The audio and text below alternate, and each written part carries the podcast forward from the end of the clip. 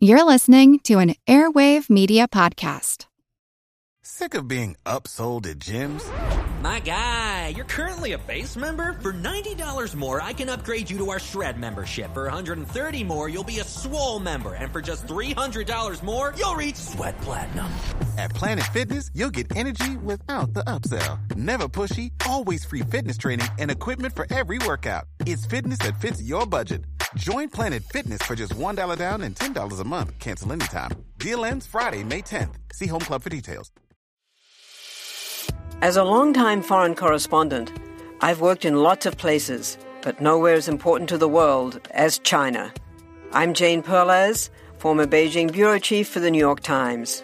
Join me on my new podcast, Face Off US versus China, where I'll take you behind the scenes in the tumultuous US China relationship.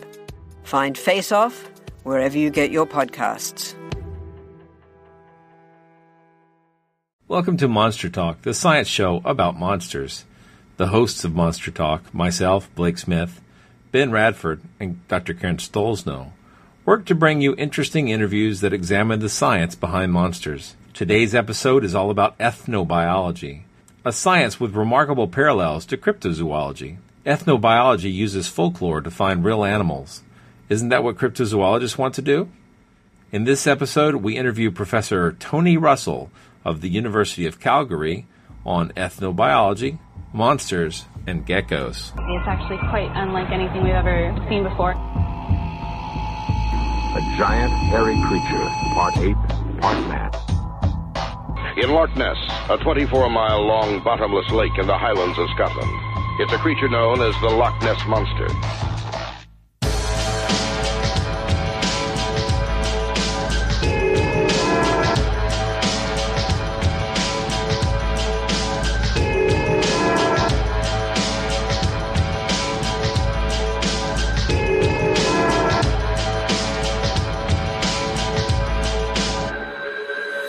Monster Dog. So, when we were at TAM 8, the amazing meeting, the uh, large skeptics gathering sponsored by the James Randi Organization, the James Randi, is it Federal Association of Skeptical Educational, and Critical? yeah, something Federal. CIA operative. yeah. Yeah, I think they, they uh, We're stalking horses, aren't we? we are stalking horses, the worst kind. Is it better kind? What's that? yeah, stalking centaurs are better, actually. For us. Right, exactly. So, Minotaurs or ooh, something. minotaurs are cool. Yeah. Totally off topic, but I, I had this idea for a short film where a guy's working late in the office and then, uh, basically he hears a noise and it's the kind of thing where you get a long shot of the office and you can see all the different cubicles and re- essentially they form a, a, a labyrinth. And what's happening is there's an office minotaur in the labyrinth with him, and so he's, you know, got to try to fight and escape the labyrinth uh, without being killed by the minotaur. So, sounds like uh, Troll Three or something. no, it was just a short film. I mean, the whole thing, you know, like a two or three minute thing of, you know, him fighting a minotaur at the office. Would this all be stop motion or live action or what? Oh, it'd be live action with, you know, like a normal looking uh, office worker and a big, muscular, sweaty, sexy minotaur man. Sexy. That'll keep them working. Scissor Sisters music and uh, disco lights. It'll be awesome. It'll be Get somebody from uh, from Office Space. somebody bitch him at a stapler. okay. I don't know why it just turned gay on me, but okay. You ju- you just turned gay. Just turned gay. It just now turned. just recent. Anyway, uh, so yeah, the amazing so meeting we, we, eight, uh, sponsored Yes. by the James Randi Educational Foundation. when we were all That's where we that were. one time yeah. when we were all together. it was actually only the second time. I That's the second time, second yeah. time. So, um, a guy named Daniel Arndt, I think that's how you pronounce his name. D was A R N D T. Approached us in the hallway and suggested that we talk to Dr. Tony Russell, uh, who's an ethnobiologist from Canada, and he said that um, since cryptozoology and ethnobiology have much in common, uh, that we should talk to Dr. Russell because he had actually successfully used folklore to track down a new species of animal. Um, in this case, uh, a, a gecko. So I, it took a while, but I finally managed to get all of our schedules aligned so we could actually talk to Dr. Russell tonight. So I'm kind of excited. So Excellent. uh, Yeah, this is sort of the inverse of how it usually happens. Tis true. Tis true. So I, I'm. We've got several suggestions for guests that have come in lately. Um, so hopefully we'll get to line some of those up. I like that kind of feedback. It's nice. Oh, by the way, a lot of good feedback from the uh, the Minnesota Iceman episode. Yeah, I've heard I've had- several people say that this is their favorite Yeah, episode. I've had at least yet. four different people contact me and tell me that exactly. I wonder what it is. Is it the topic or is it I think it's um, Minnesota. interaction or Minnesota? Like Minnesota. it's very nice. I think it's Matt the Tube. Anytime you've got Matt the Tube on, you know, how can you go wrong? It's winter. It's got an ice man. It's very nice. I did have someone from Minnesota say that he'd never heard of the Iceman, Really. But I think he's just a young'un, and this is. Uh, if the exhibit was touring during the '60s, then it's just a bit before his time. I, I saw a couple of them. Was uh, the ones that I saw were just uh, mostly enjoying the topic, uh, just because it was sort of a, you know, it, it's a topic that doesn't that at first glance isn't necessarily about monsters, and then you sort of realize Mhm. it actually ties in very well. I think the feedback I'd received was more that it was just an overall good episode, so not necessarily the topic or even the guest. They just liked the whole thing as a package. Yeah, I, the I just got sort of these generalistic. That, that was my favorite episode so far. Great work. So, yay! Yeah, me too. And I'm glad Excellent. the Yeah, whatever. that's the kind of feedback we need, though. If, if you if you don't like episodes or do, we'd like to know that. And so, uh, uh, you, you can contact us in a lot of ways if you're listening to the show. Mental Uh, telepathy. telepathy would be one. Um, uh, a Ouija board would be another. Um, We're not dead yet. Uh, you don't have to be dead to be use those lines, do you? I, I've I've been using them for some time without. I think you need to be a spirit. Oh, really? hmm Yeah, I don't think you can contact the living through Ouija boards. Are you If that's the kind of lines you're talking about. Yes. Ben, Yes, yes. comments? Uh, Ouija boards. I was. Are they I only was, useful I for was just- contacting the dead? Um, that's my understanding. What about Uh, demons? I've- Because I was pretty sure you could contact demons, and demons aren't dead, are they? Well, uh, d- uh, dead in term. Well, uh, I think they they would probably be undead. I mean, as far as uh, I don't know that I, I've never heard of a demon dying. If, if that's what you Right, mean. no, no, I no, mean, they just I, have never I've never opened up the Wall Street Journal or, or the New York Times and said, you know, Beelzebub, uh, a demon from you know ancient Greece, has now died. so I, I'm guessing that they don't really die. No, they don't So die; they get that- banished. You can banish them from the plane. Right. For- Oh well, right. Well, if you're going back to like D and D mythology, certainly. yeah, and that's. Uh, I, thought I, I thought you meant the real world, Blake. It's a- on. well, I think it's the same idea. You, it's just uh, you can you can cast them out, and then they have to go somewhere else. Uh, I think you know you put them in a pig or a herd of pigs, or I Well, thought yeah. they were still dead somehow, like uh, angels are no longer living and they're no, the, no, no. the Angels were inverse never of living because like they don't have belly buttons. they were just created. Right. It- the, the point is, don't use a Ouija board to contact us. It's the wrong thing to do. right, right. But you suggested. I suggested know, it. and I, I was wrong. Clearly, I was. so I'm going to stop listening to my Ouija board because apparently that's not how the listeners are getting back with us. But what you can Okay, so- do is you can go to Skeptic Forum, which uh, which is a link off of the uh, skeptic.com website, and you can go to um, the James Randi boards that we have a message thread there. And we can, you can go to the Skeptic's Guide to the Universe and there are other media. There's a, a place there. You can go to Facebook. We also have a Yeah. fa- yes, we also have a Facebook. have a Facebook page. fan page. I, I put stuff on there, so Okay, I, I do So every do I. I, I like things on there. and you can find us uh, two of us on Twitter. I'm uh, Dr. Atlantis on Twitter, just one word, and then Karen. And I'm Karen, Karen Stollznow. that's right. And I, I'm at uh, Ben. There's a doesn't fake Ben. Yeah, I think someone someone set that up for me as a joke. Hilarious. Sort yeah, sort of like the uh, sort of like the the uh, Ouija board thing. Um, speaking of, re- of of listener complaints, if people have any complaints about Blake's puns, I do encourage our readers to uh, our listeners to um, Contact to chime Ben in. Radford. I've got a complaint. I, I, you've never had a complaint about Blake's puns? I have a complaint. I said. Oh, you have a complaint. Oh, I have a complaint. the Yes. file. Well, we'll talk about it later. Monster Dog. And now we welcome Dr. Tony Russell from the University of Calgary, Alberta. Thanks for joining us. Can you tell us about your work in general? Just sort of give us an overview of what kind of work you do with geckos. Yeah, so uh, I mean, I'm a, an evolutionary biologist, so uh, geckos are a very widespread group around the world, and um, one of the amazing things that they do is this pattern of adhesion. They can stick to smooth surfaces and so on. So I've been interested in the evolutionary uh, aspects of that system.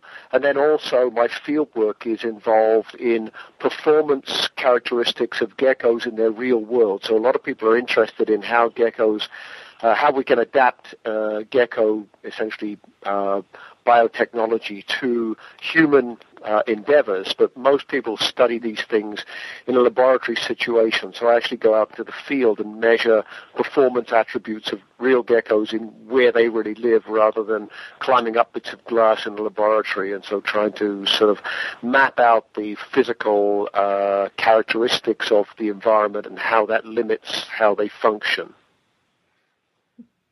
Well, a former student had suggested you as a guest for our show based on your work in ethnobiology. And we've spoken about ethnobiology before on the show, but could you remind our listeners what ethnobiology is? Okay, well, ethnobiology is really uh, the sort of knowledge of the living world that uh, I guess people in, in, in, general situations, but normally in uh, a less developed area, would have about the the knowledge of the flora and fauna that uh, exist in their immediate vicinity, and their ability to both subdivide that and then understand aspects of their biology, probably in a in a less formally scientific way, but certainly having some great insights into uh, biodiversity from a, a more naturalistic perspective.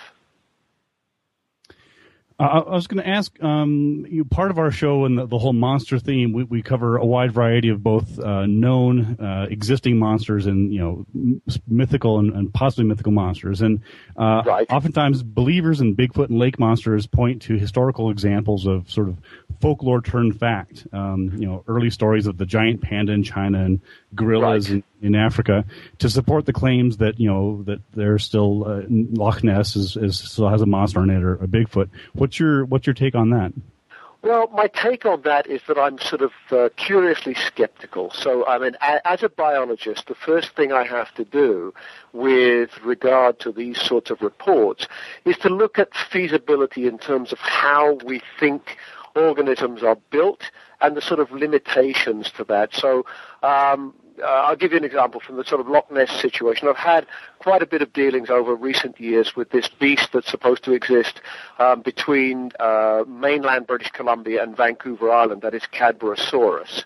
Yes. So uh, that was basically proclaimed a few years ago to be a living plesiosaur, and there were uh, reports of specimens and so on, and at least there is one photograph of something rather unusual that was taken from a place uh, sort of mid Vancouver Island called Naden Harbor in the 1930s.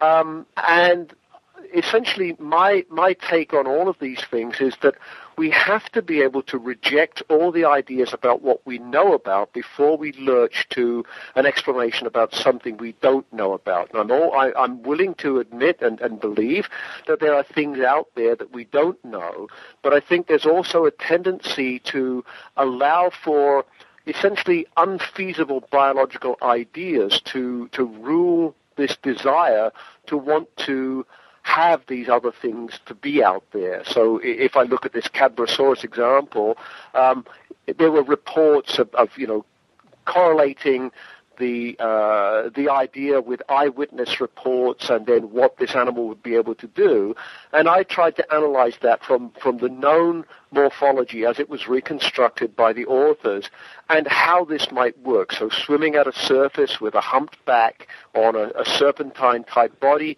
looking at the sort of the, the relationship of, of drag to thrust that could occur there and the speeds that are being claimed, uh, the pattern of motion and, and how that would be brought about. Uh, and a lot of these things if it, if it is a vertebrate, we don't know of those characteristics in living vertebrates. So things are possible, but you tend to stretch out the the realms of feasibility once you suspend that anchorage in um, an understanding of what we now know. So it's a bit like looking at the fossil record. There are odd things in the fossil record that we really don't have modern analogs of, and so we're a little more stumped in terms of how to explain what those things do. But most of the fossil record resembles pretty much the design patterns that we have uh, now. So I think we need to sort of exhaust those possibilities first, and then once we've got rid of those, we're left with the improbable once we've got rid of the of the possible was well put. So, from a, from a more practical perspective, how does ethnobiology and that sort of interface with um, cultural lore affect your uh, regular research? Well, I, I, think it. I think it affects it quite well, and I, I, I, mean, I'll give you an example of something that I worked on a few years ago, um, which is much less spectacular, but I think really important. So I think when we get into these areas of cryptozoology and, and cryptozoology and ethnobiology are not necessarily the same thing, but when, when we tend to get into these areas of, of monsters, for example, or, or sort of these these rather uh, exotic organisms, then then we're we're really sort of mixing aspects of, of what we want to believe and what we actually observe. But with smaller things, where there's not such a vested interest in these things being fantastic, then I think that ethnobiology plays a really important role. So, um, some years ago, we uh, a, specimen notification of a specimen was sent to me that had been in a museum in Marseille, in, in France, since about um, 1803, and it basically was on display for a while, and it was put in a plastic bag and put in a file cabinet. Now, this happened to be a rather large lizard. Okay, so um, I finally got access, first of all, to images of this and to X-rays, and had worked out that this was a was a gecko. So I worked with geckos. This was much much bigger than any gecko that we know about. So it was essentially a, a mounted skin. It was a, a, a stuffed skin that was shellacked. So got hold of this skin and, and radiographed it, and there were actually bones in there. So the first thing I could tell was this animal was not some stretched out skin. The skull, the limb bones were in proportion to the body size. And it was in fact, you know, like three times bigger than, than any known gecko. So we didn't know where it had come from. But knowing something about the anatomy of uh, the specimen, I could actually narrow it down to the fact that it could only have come from, in terms of modern um, patterns of distribution, either New Caledonia or New Zealand, because that's the only place where things with that morphology live now. So then we started to investigate what this could possibly be, and we found that in Ma- Maori folklore there was a thing called the kawekaweau, which had particular attributes. It had uh, a sort of striped body with particular sorts of patterns. It had a particular size. The habitat was described. But the folkloric expedi- uh, explanations have been dismissed as essentially poor descriptions of the tuatara, which is this sort of iconic living fossil that lives in New Zealand. And in fact, those ethnobiological descriptions, which are mainly in sort of sociological rather than biological literature, were extremely accurate, and they were describing this real animal, which everybody had basically dismissed as impossible. And there it was. We had a specimen of this, and, and that showed that, you know, for a gecko, this is a monster. It's not a monster by sort of Loch Ness standards, but nonetheless, something that we would have thought would have been improbable, but it was there, and essentially a lot of its identity tied right back into Maori folklore, and there, there are carvings of this thing, and everybody just thought that it was imaginary. That animal, you said it's about three times larger than the, most of the geckos you'd seen. Did it have the same sort of adhesive properties? Yeah, it's got it's got adhesive pads on it, so it sort of pushes our uh, our concept of how that system might work and the sort of scaling that might be there to support a body weight of that size. But if I take that specimen, I can hold it against my body. The head is at my shoulder, and essentially the, the vent where the tail starts is at my waist. I mean, it's really huge. I was wondering, what kind of folkloric resources do you use?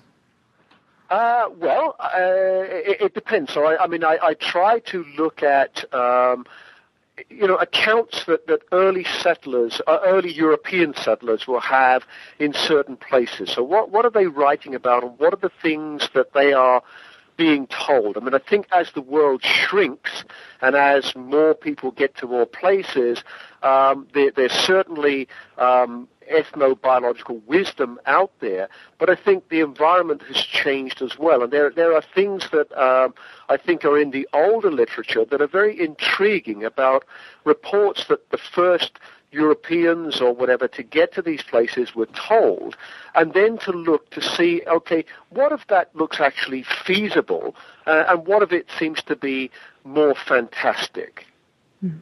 That that's a great lead into my question, which is uh, what kind of things guide you to determine whether the folklore is worth following up on? I mean, if you if you're just hearing a story, there's some local legend or lore about some monster. Uh, it could Right. be completely fictional. It could be a, it could be based on an eyewitness account. It could be total BS. So how do you how do you Right, sort of determine what's what and what to follow up on? Absolutely. So that's what I say. As being being a a scientist, I mean, certainly one thing that, that scientists are trained in is being skeptical. I mean, they, they can't agree on very many things together, but they can all agree that we're all skeptical. Okay, so so in that regard, we really need hard evidence. So it's hard enough to get funds to do research where you know where to go for things. So so basically, following up on many of these things becomes difficult because um, it's it's sort of like potentially a, a wild goose chase much of the time.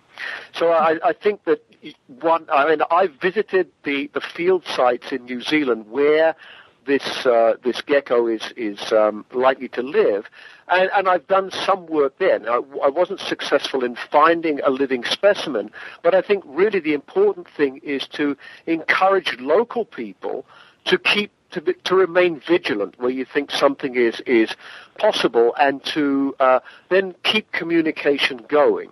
So a lot of these things are going to be tough to find.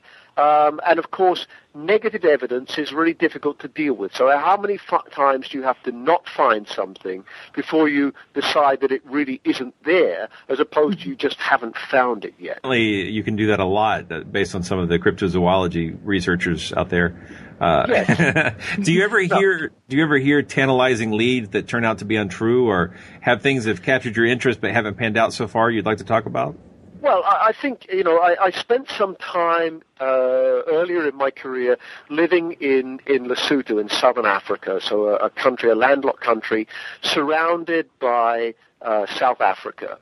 And I was interested in trying to talk to local people there about the folklore of their of their reptiles. And there are certain things there that are um, very intriguing, but also by, by talking to those people and recognizing their history, I was also able to tease apart how some of this folklore comes into being. So uh, I'll give you an example. I was sitting by the side of the road one day, and uh, I was holding a couple of small lizards in my hand. These are agamas, or rock-dwelling lizards that are local to that area. And a local wandered by and was just absolutely uh, astounded, sort of shocked that I was holding these things. So I asked my uh, local colleague there what the problem was, and he said, "Well, people believe that if this animal bites you, you'll laugh until you die." So I thought, okay, well, this is this is rather odd. You know, where where could such an idea have come from? You know, this is patently not true. I mean, they'll they'll bite you. They won't even draw blood. They're they're not that powerful. So but, did you but test it? Something, well, I, I, of course, I let it bite me, absolutely, and I'm still here. okay, Um, I, ju- I just wanted to make sure. yeah, yeah, right, absolutely. Um, so, I, I, and there were a number of other sort of odd folkloric uh, questions, sort of suggestions about the local reptiles. But then, if you start to investigate the history of the local people, the Basuto as a people have only been in what is now Lesotho since about 1840. So they were lowland people, part of the Bantu tribes, and there were a lot of tribal wars going on. And in the 1840s, they essentially, to escape conflict, moved up into the mountains. So I think probably what happened was that you've got a lot of mothers there with kids, and you don't know what the local fauna is doing. So you tell your kid, look, if you touch that, something bad is going to happen to you. And the kids now basically take that to heart, and when they grow up, uh, and become parents, they tell their kids, and nobody's really ever witnessed this, but everybody knows it. And so you get some of these properties being, I think, um, imposed by uh, essentially the mobility of people and the, the desire to protect yourself from the unknown by imposing uh, properties on, on organisms just to, to be on the safe side. Uh, and so, you know, I, I, was sort of intrigued by that process and about how one might go searching for this lizard that, that is going to bite you and you'll laugh until you die. So is this really out there? Or is this something that the locals believe? And is there something else that would explain why that may be the case? So that's a sort of an example of ethnobiology, which is sort of locally protective, but not necessarily grounded in sound biology. I was just going to ask if you think that social conditioning is the basis for most folklore. Well, I, I don't know. I mean, I'm not a folklorist. I, I wouldn't like to sort of uh, expand out to uh, into cavalier fashion in that regard. But I think, you know, if we think about ourselves growing up, I mean, how many of us have really had a bad experience with a spider? But we're all scared of them, mm-hmm. right? And, and we, you know, we have some uh, I mean, partly it's its appearance, but partly it's something that I think is inculcated in us. We we know not to touch these things because somebody else has told us to do so, and we should fear these things. But there are very few people around who've really said, "Yeah, I've had a really bad experience with." You know, it's not like we're living in in situations where there are a lot of highly venomous uh, spiders or whatever. We just generally have a repulsion to certain of these things. And I think part of it is potentially natural by experience, but I think a lot of it is reinforced by what we're told and, and why we tend to avoid these things because they become you know, we tend to think we don't have societal taboos, but I think we do. And I think they're not really very much different from other societies. They just, we, we live in a more insulated environment, but we still carry these beliefs. Brought up a great question. Um, it seems to me that many movie monsters have reptilian features, you know, tails and claws and scales and that sort of thing. Yeah. Uh, yeah. And do, do you think there's something inherently scary or terrifying about, about reptiles to us humans? I, I think that there's something. Yes, I, I mean, you know, they're not certainly not. They don't look soft and cuddly like mammals, right? So I mean, you know, you might make a kid's toy out of a baby lion. Uh, I, I don't know that you'd sort of introduce your kid to a lion, but you might have much more uh, a harder time, I think, selling, uh, you know, an iguana. Although you, you can you can make them look cuter, but I think that their their general appearance does, I think, you know, they're sort of potentially cold to the touch, which I think is something that is a little bit alien to us. Mm-hmm. Uh, they have a different feel about them. I mean, for things that you know, snakes don't blink their eyes. This is like a, a an odd uh, situation. They they tend to go about life in a different way. So I think there are some body forms that tend to, I, I think, sort of strike us as being a little less comfortable than others, and, and certainly a combination of body form and body covering. So people tend to be, I think, rather tactile, and mm-hmm. they touch something, and it's not what they're familiar with, and so it it, it, uh, it sort of engenders a, a, a feeling of of I don't know, revulsion or whatever. This is this is unfamiliar and and sort of somewhat unpleasant. And yet, you picked geckos to to study on and, and research. Why did you pick that? If what drew you to that? Well, I mean, I, I was interested uh, from from you know uh, as a reasonably small kid with with lizards and lizard body form. I mean, I I take them to be very elegant animals. I mean, I I, I you know, just to me, it's it's my own eye. I mean, I look at a lizard and I, I see um, elegance there. I mean, I guess people would see probably more elegance in something like uh, a lacerta than they would in in, in a gecko, but but nonetheless. Uh, I mean, I was I was attracted to them because I, I think they do things in interesting ways. Um, they obey different sorts of rules, and um, I, I think they force us to look at life in in a different way than you know we're sort of very mammal centric in the way that we look at things, and we tend to judge everything by a sort of mammalian standard. And I, I, I think I'm sort of drawn to alternate solutions that. Um, you know, are, are, neither better nor worse, but just different ways of doing things, and and uh, uh, and force us, I think, to try to understand the world in a slightly different way they just had a big um, gecko exhibit at, at Fernbank Science Center here in, here in Atlanta. And I, right. I took my family down to look at it, and there was some. I think there were maybe 25 or 30 different species they had on exhibit, and some really nice videos about trying to reproduce the gecko's adhesion properties. Would you like to talk about that and some of the other things that make geckos special or different from just your average run of the mill lizard? Yeah, absolutely. So, I mean, you know, that's one of the things that we, we tend to, a lot of things we look at with animals, it's sort of a gee whiz factor, right? So you see uh, a gecko sticking on a, on a pane of glass, and this is like how could, how is this possible? And then you realize this animal has no secretions, it has no glands that are doing this sort of thing. So this this attracts us to trying to mimic that that pattern because if we could you know, just a, a very simple uh, sort of extrapolation from that. If we could close wounds, for example, or if we could um, hang pictures on the wall and move them at will and put them somewhere else, there's no mark, there's no little hole to fill in, there's no blue tack to clean up.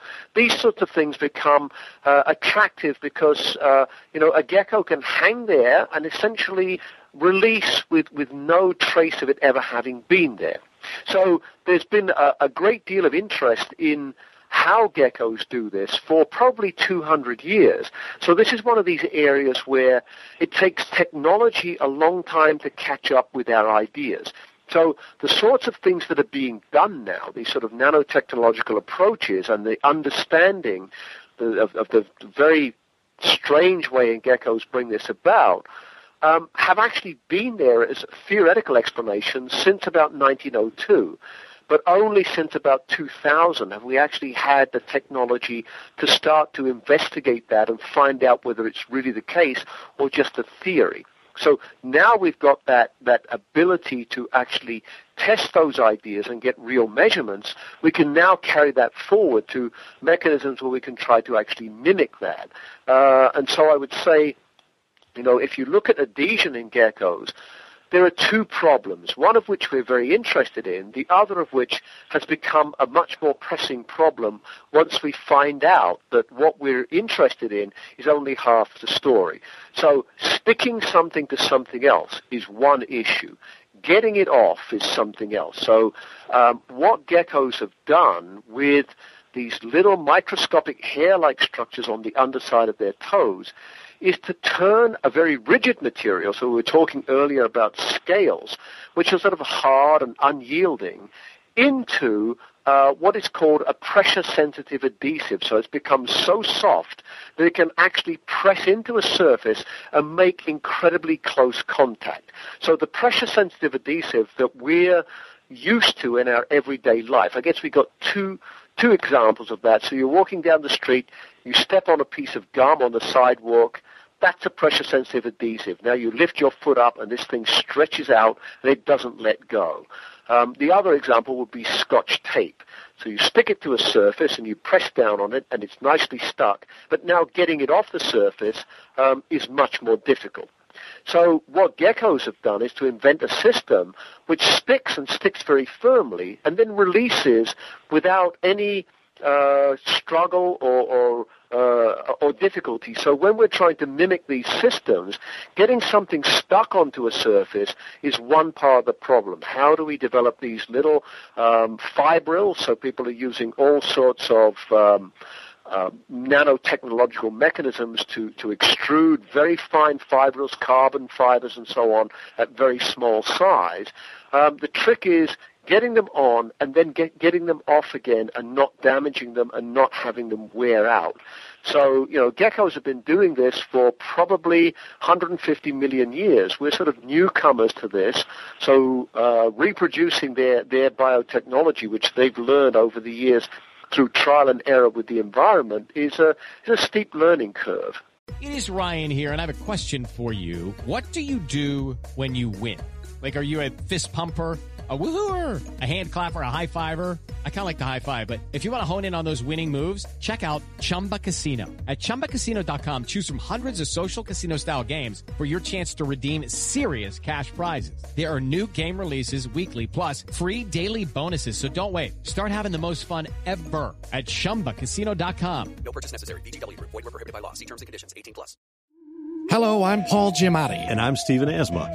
Each week on Chinwag, we dig into the weird topics you wonder about, that you care about, the stuff none of us are totally sure of, like the Bermuda Triangle, Mothman, consciousness, philosophy, UFOs, ghosts, or say Bigfoot. So who's to say that there's not alien species that are Sasquatch? Like I'd seen a ghost and I would hear something walking and breathing. Maybe every path is right. I will accept as a premise that every path is right. That is a face on Mars, eyes, nose. It kind of looked like Wilson the volleyball. Some people enjoy the waves or whatever uh, crashing, and I enjoy listening to a quantum physics audiobook. I do think there are many things in the world that we just don't understand yeah. and probably won't understand. That's our whole show. so join us every Wednesday on all major podcast platforms and find us on Instagram, TikTok, and Twitter at ChinwagPod and Wagon.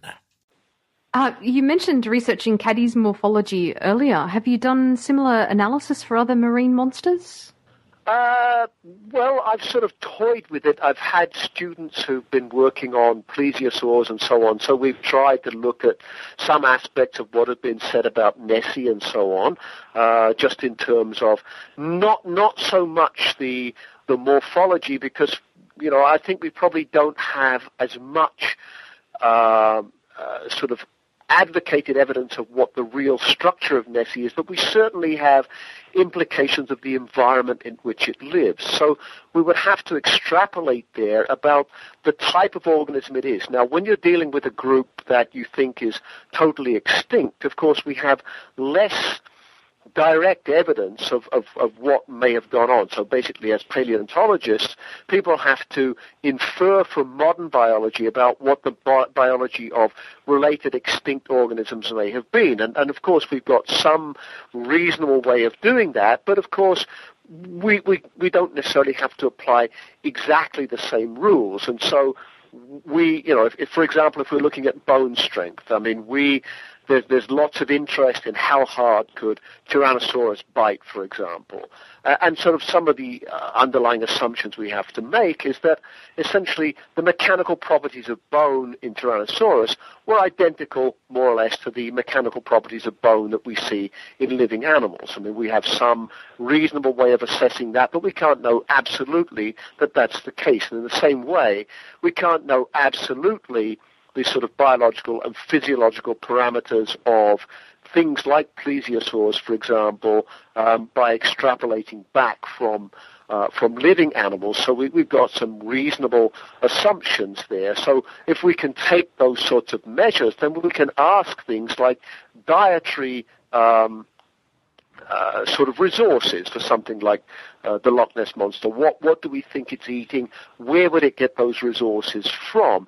How could it reproduce in, in a landlocked situation? What sort of things are liable to be going on there? So we, we can pose some sort of biological feasibility studies, but of course the uh, the gainsaying of that is well, why do these things have to obey uh, the uh, the thing, you know, the rules of things that we know about now?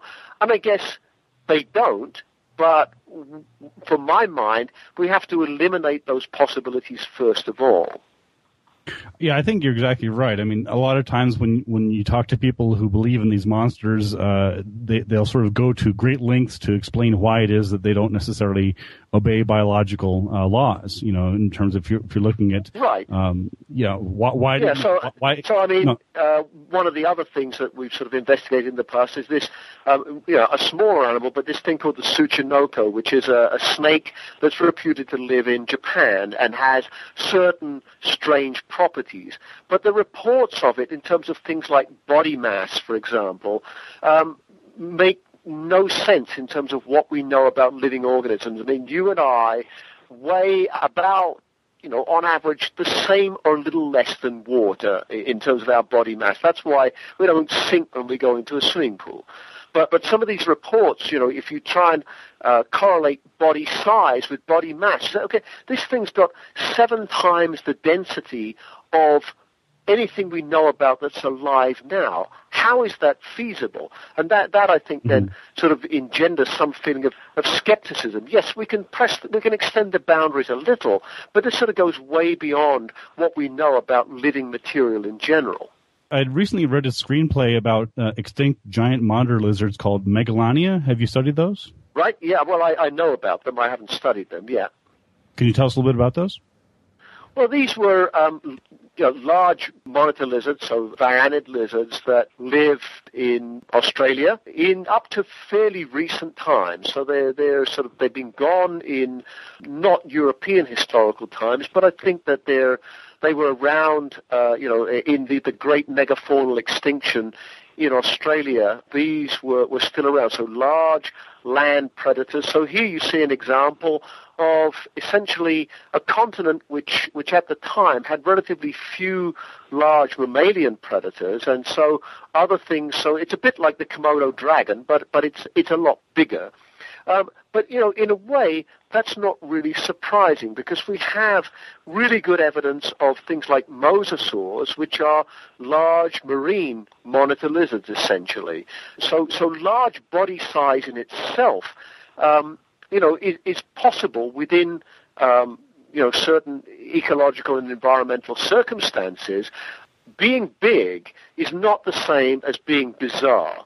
So, so I think you know one has to factor out those two things. So there are certainly limits on the body size of certain sorts of animals. So terrestrial mammals have a sort of real limit in in terms of how big they can be because of the uh, the metabolism that they run. So you can't, uh, uh, beyond a certain size, if you look at the relationship between metabolic rate and body size in mammals, it declines. So mice and shrews are running at a much faster rate than elephants. But you start to extend that out much further, and you just cannot get enough fuel on a daily basis to keep that economy running. So there have got to be some limitations. If you're something like a monitor lizard, then you're not constrained in the same way by absolute limits on body size. You'll be constrained eventually, but because you're you're basically cold-blooded, you're poikilothermic, your dietary requirements and your overall physiological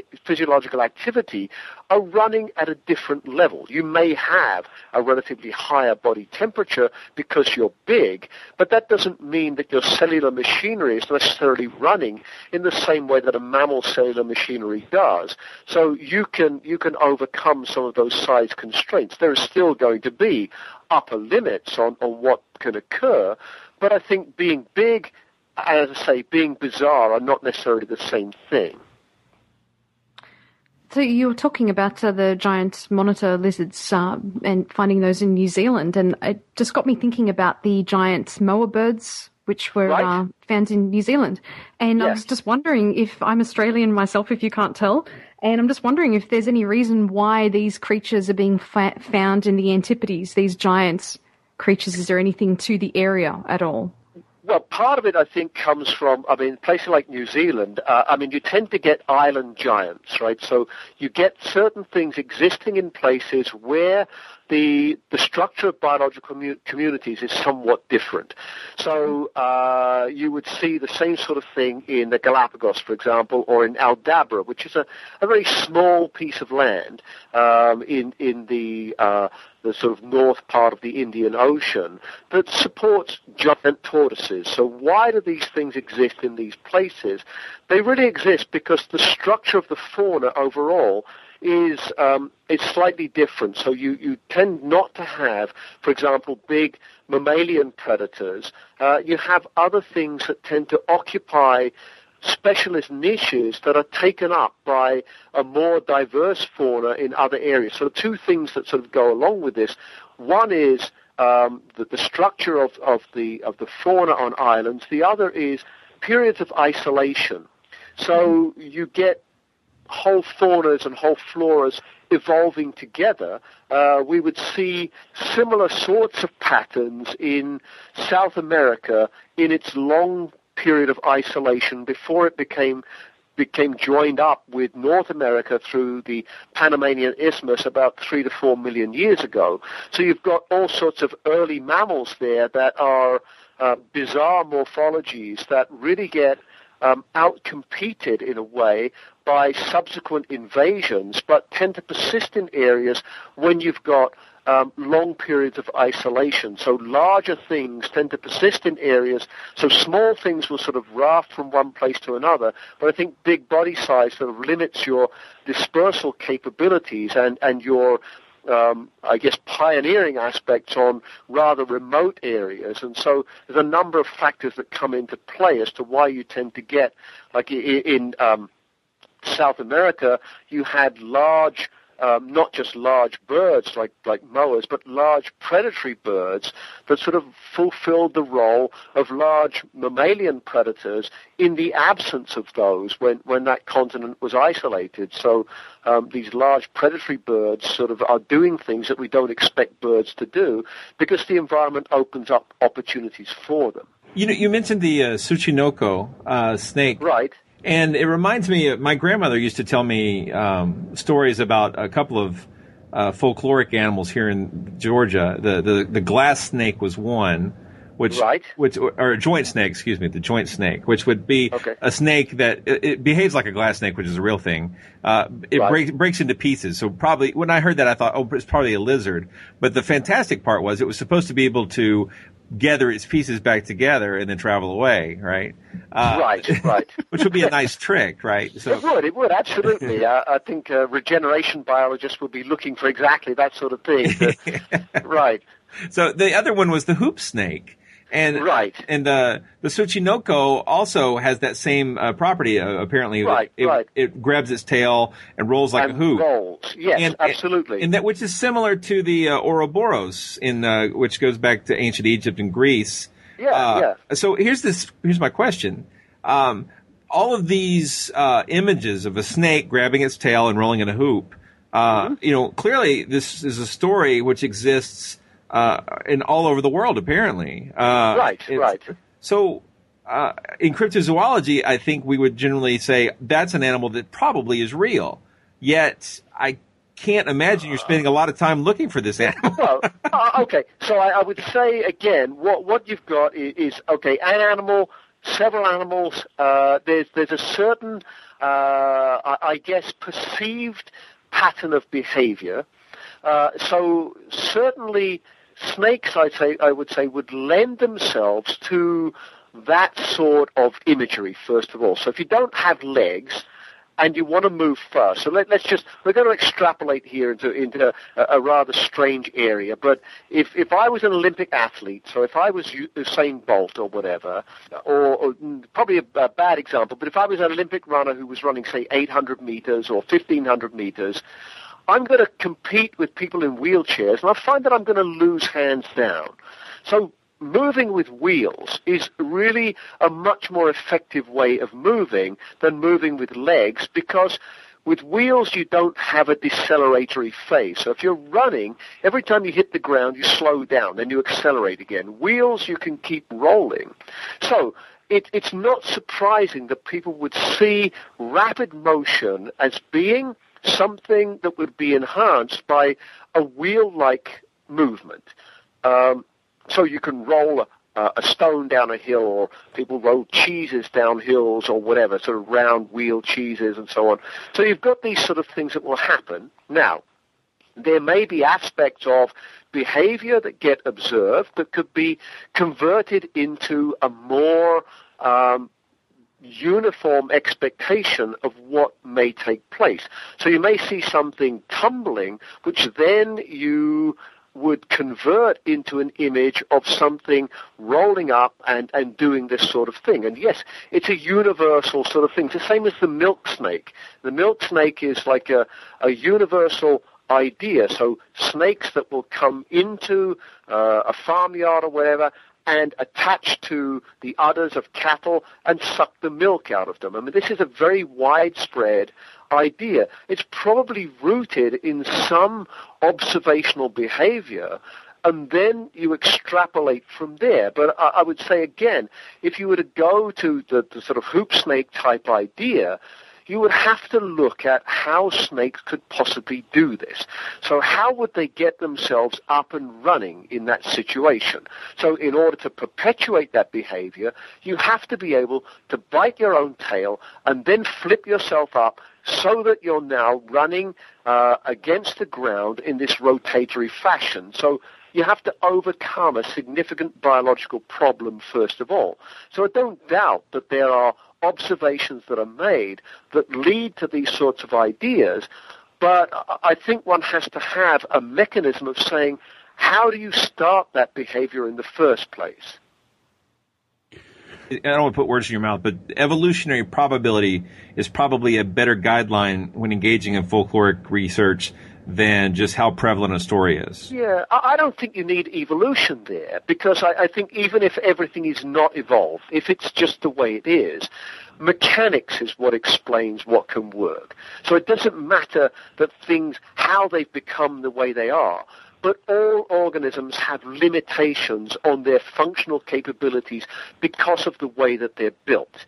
And we have to recognize that. So birds can fly, bats can fly, but other things can't. And why is that? There are certain structural attributes that make that possible. We might want other animals to be able to fly, but they can't do it. Dumbo really can't do this. No matter how much we want Dumbo to be able to do that, it's not possible. It's possible in our imagination, and it's possible that we could think of a mechanism whereby that may work, but in, in a physical sense, elephants can't do that, right? And so there's, there's some aspect to say, okay, we don't have to worry about how elephants evolved to be elephants, but elephants are restricted in their behavior by their structure. There are things they can do, there are things they can't do because it's mechanically impossible. It's mechanically impossible for my car to go 340 kilometers an hour. No matter how much I might want it to, it can't do that. I was going to ask. Uh, you remember you mentioned that great story about uh, from Lesotho about uh, the bites inducing fatal laughter. Do you have a couple Right. other examples that uh, that are some of your favorites? Yeah, I mean, there's also a situation there. Um, so while I was there, there was a report on the radio. I mean, Lesotho's a pretty small country, and uh, all sorts of things make the news. But one of the things, so there's not many real uh, towns that have any, or there wasn't at the time, with modern facilities. So most life was still village life, and so it was all pretty uh, sort of rural and, and sort of subsistence living. And so one of the occupations for young boys is to essentially um, herd sheep. So they're sort of shepherds. They're called herd boys there, but they basically take around their flocks of sheep and sort of look after them. And while I was there, there was a, um, a, a sort of account of a uh, uh, one of these herd boys, I think about ten years old, who had drowned, and um, he he had been recovered from the, the, the pond he was in. Um, I think what he was doing at the time was to to sto- to throw stones at ducks to try and sort of catch a duck to uh, to sort of take home to eat. And he got tangled up, as far as I could work out. His legs sort of got tangled in the weeds and so on. He fell in and uh, he, he basically struggled and unfortunately he drowned. But the official explanation was that he had been essentially killed by the local large water snake. So, all bodies of water of a reasonable size are guarded by a water snake. So I started asking questions. So the, was the body recovered? Yes, the body was recovered. So was it damaged in any way? No, it wasn't damaged. So, well, why does the snake do this? What, what does it do? Is it just malicious? No, the snake basically feeds on brains. And so what it does, it had clamped its mouth over the boy's uh, mouth and nose and sucked his brains out through his nostrils. And so there was no sign of any damage. So this is all very odd, right? So, you know, Whoa, why, why odd, do these yeah. things, yeah, why do these things come about? So then I said, well, you know, why, why is it that nobody sees these things? Well, fact, apparently Africans do, but white people, Europeans, can't see this because the snake, when it sees a white person, will dematerialize and become invisible. So again, the real sort of thing goes back to Basutos are not very fond of swimming. They sort of have a, a general fear of water. And so again, keep your kids away from the water. What are you going to do? Well, there's the big snake in there that will come and get you if you go into the water. So I think a lot of these things get manufactured. So here's a fantastic beast with some rather odd behavior that in fact, as far as one can tell, doesn't exist at all. But it's very real to these people and serves a very important social function. Yeah, I was going to say it, it's interesting you mentioned that because in my research of lake monsters uh, in Canada and North America, right. many many times you, you get that exact same thing where where part of the story behind the lake monster is don't go in the lake because the you know champ or ogopogo or whatever else will eat you, and Yeah, so yeah. oftentimes exactly as you're saying, there's there's a, there tends to be this sort of boogeyman effect of the monster. Right, uh, uh, and I mean, if you've been, I, mean, I've been sort of fascinated recently by this uh, this program that's been running on TV, River Monsters, uh, and just looking at the size of some of those freshwater fish. I mean, these are the sorts of things that people would generally not really give too much credence to existing. Right, you've got a 250 pound catfish. That's a pretty formidable animal right? That that's going to if you see that and you don't know what it is, that's going to be quickly turned into some monster uh, of of sort of unknown provenance that is alien, uh, because you really don't expect that sort of thing to be happening. Yeah, I, I've caught 15 pound catfishes and thought they were pretty monstrous. Right.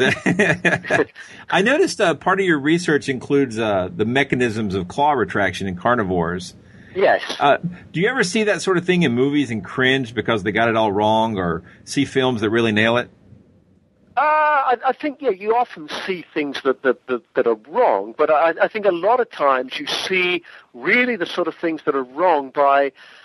I I would say you know you, you certainly got some fanciful things, but you've got things that are in the wrong place, the wrong things in the wrong place because there's a safety issue. So if you look at the way that snakes are used in movies, then a lot of times people will use snakes because you're using sort of essentially safe snakes. You're using boas and so on, but but basically uh, conveying the idea that these things are venomous, but you want to protect the actors, I guess, if you want to have them acting with real things. Uh, so, so there, there are things that you know people get wrong just because most people really don't know, uh, and then you get, uh, I think, sort of. I mean, I, I would say you get this wrong even in science. So I would say it's not just the movies. So going back to this gecko situation, there, there's uh, I'll I'll relate two instances here.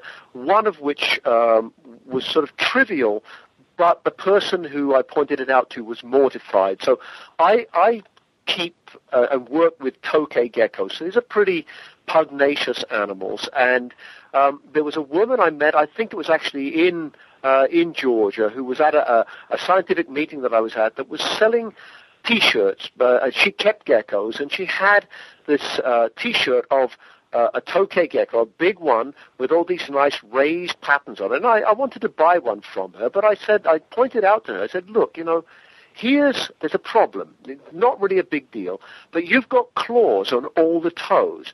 And the first toe, the thumb, the equivalent of the thumb and the big toe, doesn't have a claw. And she, yes, it does. You know, I, I this is my pet, and I've done this exactly from life. I said, well, you know, go back and take a look. And she went back and took a, took a look, and she was absolutely stunned that this was the case. So she'd never really noticed that. And there's a there's a sort of mechanical reason why there isn't a claw on the first digit, but the claw on all the rest.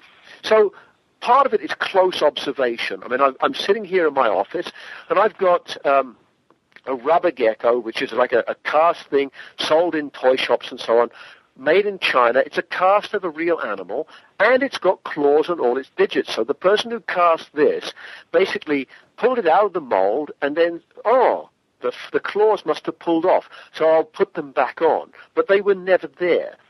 And in fact, this, this has actually happened in, uh, so, so the first sort of paper in, it was in the year 2000 that really reported on uh, these phenomenal powers that geckos had and had this um, uh, measure of, uh, of uh, how single adhesive hairs work by this very fancy mechanism of investigating the, the physical forces, showed a picture of a tokay gecko on a glass surface, and it had claws on all the digits. So here's the magic of Photoshop. So somebody, a very uh, well-versed scientist, but not paying much attention, looking and seeing this picture, oh, this is damaged. I can't set it into the journal that way, so I'll Photoshop the claw back on.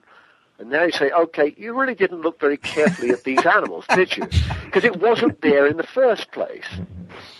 Wow. So, so, so, so nature sometimes sort of fires these curveballs at us, and, and sometimes we're sort of duped by, by not looking as carefully as we should and assuming things and then finding out that they're not there and, and it's, a, oh yeah, really, I never really realized that. Yes, it's absolutely right once you point that out, but I just thought that was just the way it was. So, Dr. Russell, are there any research projects that you're working on currently that you'd like to tell us about?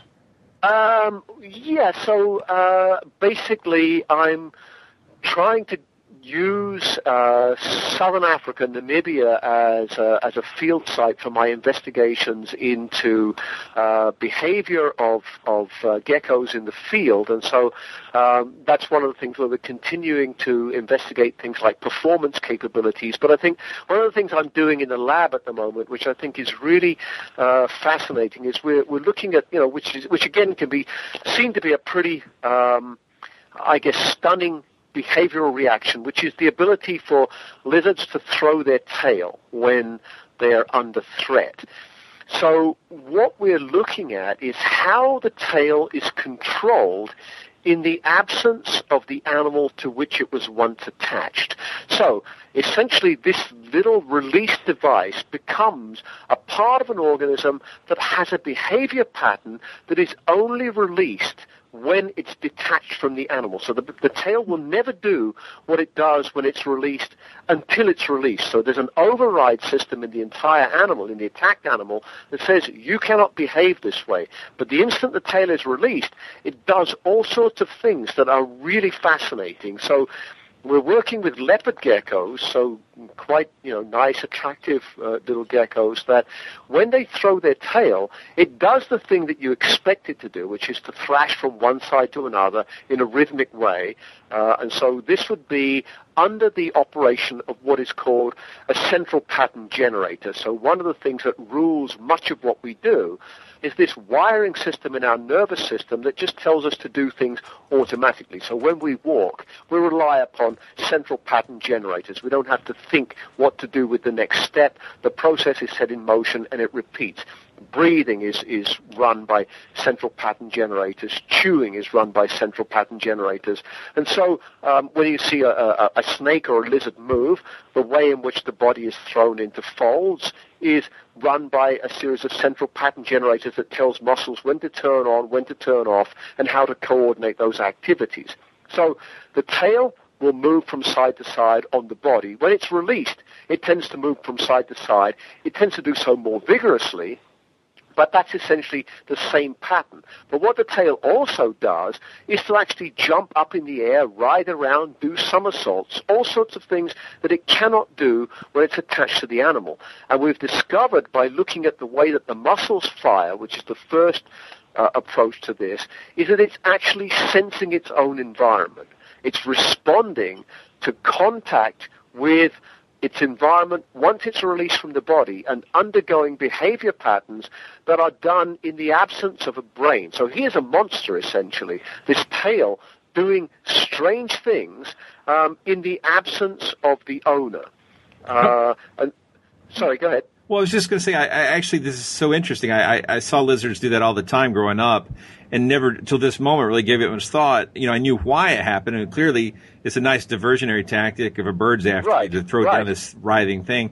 But where does it get the energy to do that? Where, you know, where does well, so so that that's what we're trying to investigate. So we're we're looking at this both both both as an evolutionary model and also as a model that potentially has um, medical. Um, significance because the energy, we, we need to look at the actual structure of those muscles. So these animals, I mean, the, the, the violent motions that take place really take place in the first uh, 90 seconds to two minutes after the tail has been shed. But that tail is still capable of movement half an hour after it's left contact with the body.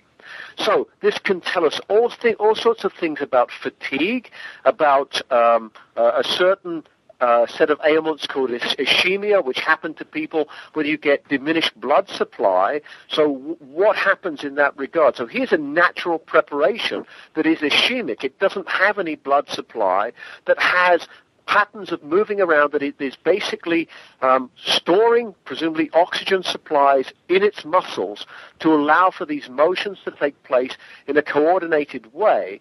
So there's a lot of investment going on in that tail against this, this moment when that tail has to be called into action to um, act as a decoy. And so you know, what we think is happening here is that these tails are not just, you know, they're attractive to visually oriented predators. So you go after something, and now the tail comes off and it's actually much more active than the thing that you were trying to catch. And because you're a visually oriented predator, you'll be attracted to that. But if it's just lying there thrashing from side to side, you can jump on that and get hold of it, or essentially lose attention, uh, you know, drop your attention on it because it's it's not any longer intriguing. But if it's now behaving very erratically, your attention is going to be drawn to that and essentially give the owner a greater amount of time to escape and probably also avoid um, consumption itself. So th- there's a lot of ways of going with this, but it, it seems to be that it's a, a, system that one can actually ask about all sorts of patterns of behavior that are not able to be so. So it, it, we also think it has some applications ultimately for things like um, studies of paralysis because there's residual aspects of um, neurological function in people who are paralyzed, but we really can't prepare. Uh, investigative mechanisms for that because we have nothing that we can use that is not really traumatic. So this is, for the owner, for the lizard, this is not traumatic. It will go away and grow another tail. And the preparation then is sort of isolated and we can work on that without inducing trauma or stress on, on the owner that's now long gone that's fascinating stuff. I I think sometimes when I talk to people who are who are really hardcore believers in, in Bigfoot or lake monsters, they, they almost seem to have this dissatisfaction with, with real animals in the real world. And and I'm always just you know talking to you just just made me think about it that there's there's so much fascination you know in the real actual biological world that we know without oh, reaching right. for for Bigfoot. Mm-hmm. Mm-hmm. No, absolutely. I mean, I mean, there, there's, you know, I, I mean, when people run out of interest in, in terms of how real animals are working and have to invent fantastic properties, they really, I think, don't get how, how amazing the living world is.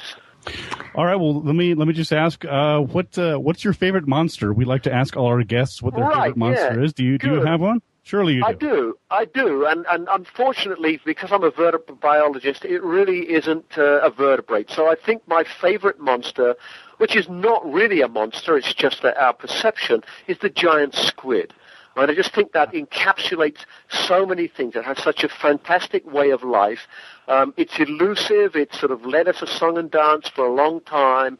Has these really fascinating interrelationships with things like sperm whales that we also don't really understand very much. So these are the sorts of things that if you didn't believe, if you didn't, if we didn't know that giant squid existed, these would be really fantastic animals.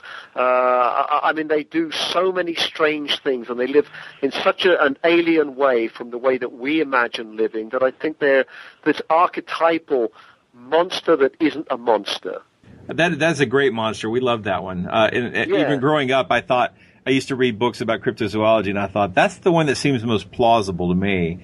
And uh, I'm I'm really excited that in my lifetime they've really gotten some great specimens And uh, Yeah. That's that's wonderful. Uh, yeah, Architeuthis is awesome. Yes, right. Yeah, yeah, just fabulous stuff, and just those, you know, things like uh, with with uh, with those giant squid, just those rotating suckers and the whole thing. I mean, this is all just like alien stuff. If you didn't know that stuff existed, I think you'd have to invent that too. So, uh, yeah. Absolutely. Well, thank you for spending an hour with us talking science and monsters. We really appreciate it.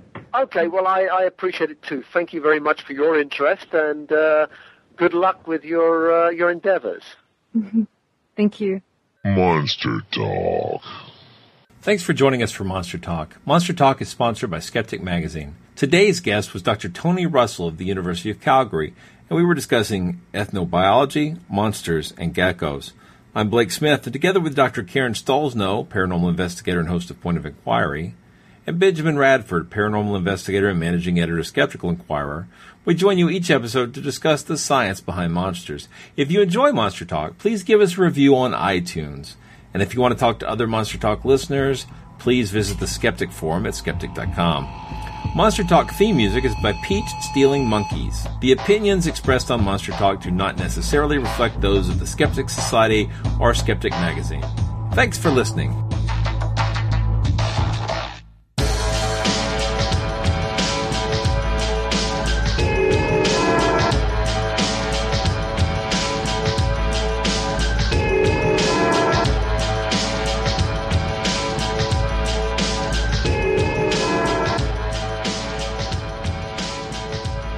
Want to stay abreast of the latest from Skeptic Magazine and the Skeptic Society?